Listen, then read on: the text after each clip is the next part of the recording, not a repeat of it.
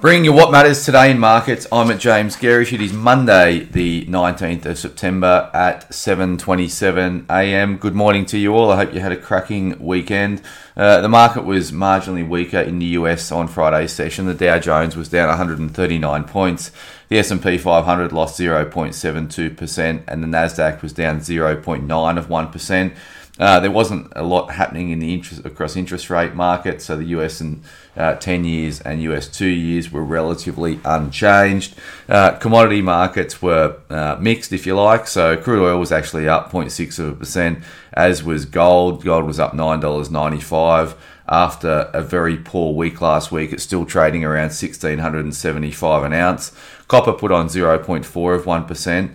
If you look across the commodity ETFs uh, to give a vibe for how our market will fare today, uh, lithium ETFs down 1.3%, copper ETF down 0.5%, and the uranium ETF was the weakest link, down 2.19%. I'll just say uh, iron ore futures are also up 3% at 102.50. So put that in the commodity markets or commodity bucket there.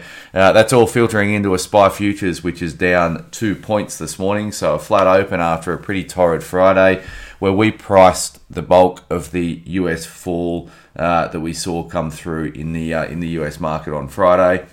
You, BHP ADRs are implying that uh, BHP will open down 0.3% relative to Friday's close. Uh, just in terms of broker moves this morning, uh, GPT has been um, uh, has been raised to buy at Citi, um, so GPT, and Link has been raised to a buy equivalent at CL- CLSA.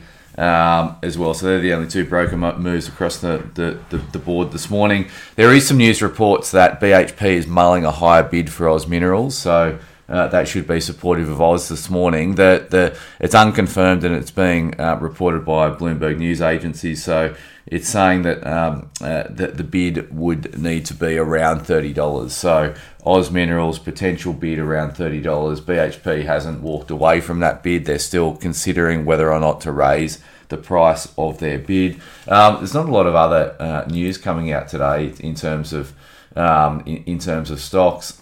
We've got an RBA speaker uh, today, uh, but other than that, from an economic standpoint, there's no other major economic news to speak of. As always, thanks for starting your day with Market Matters.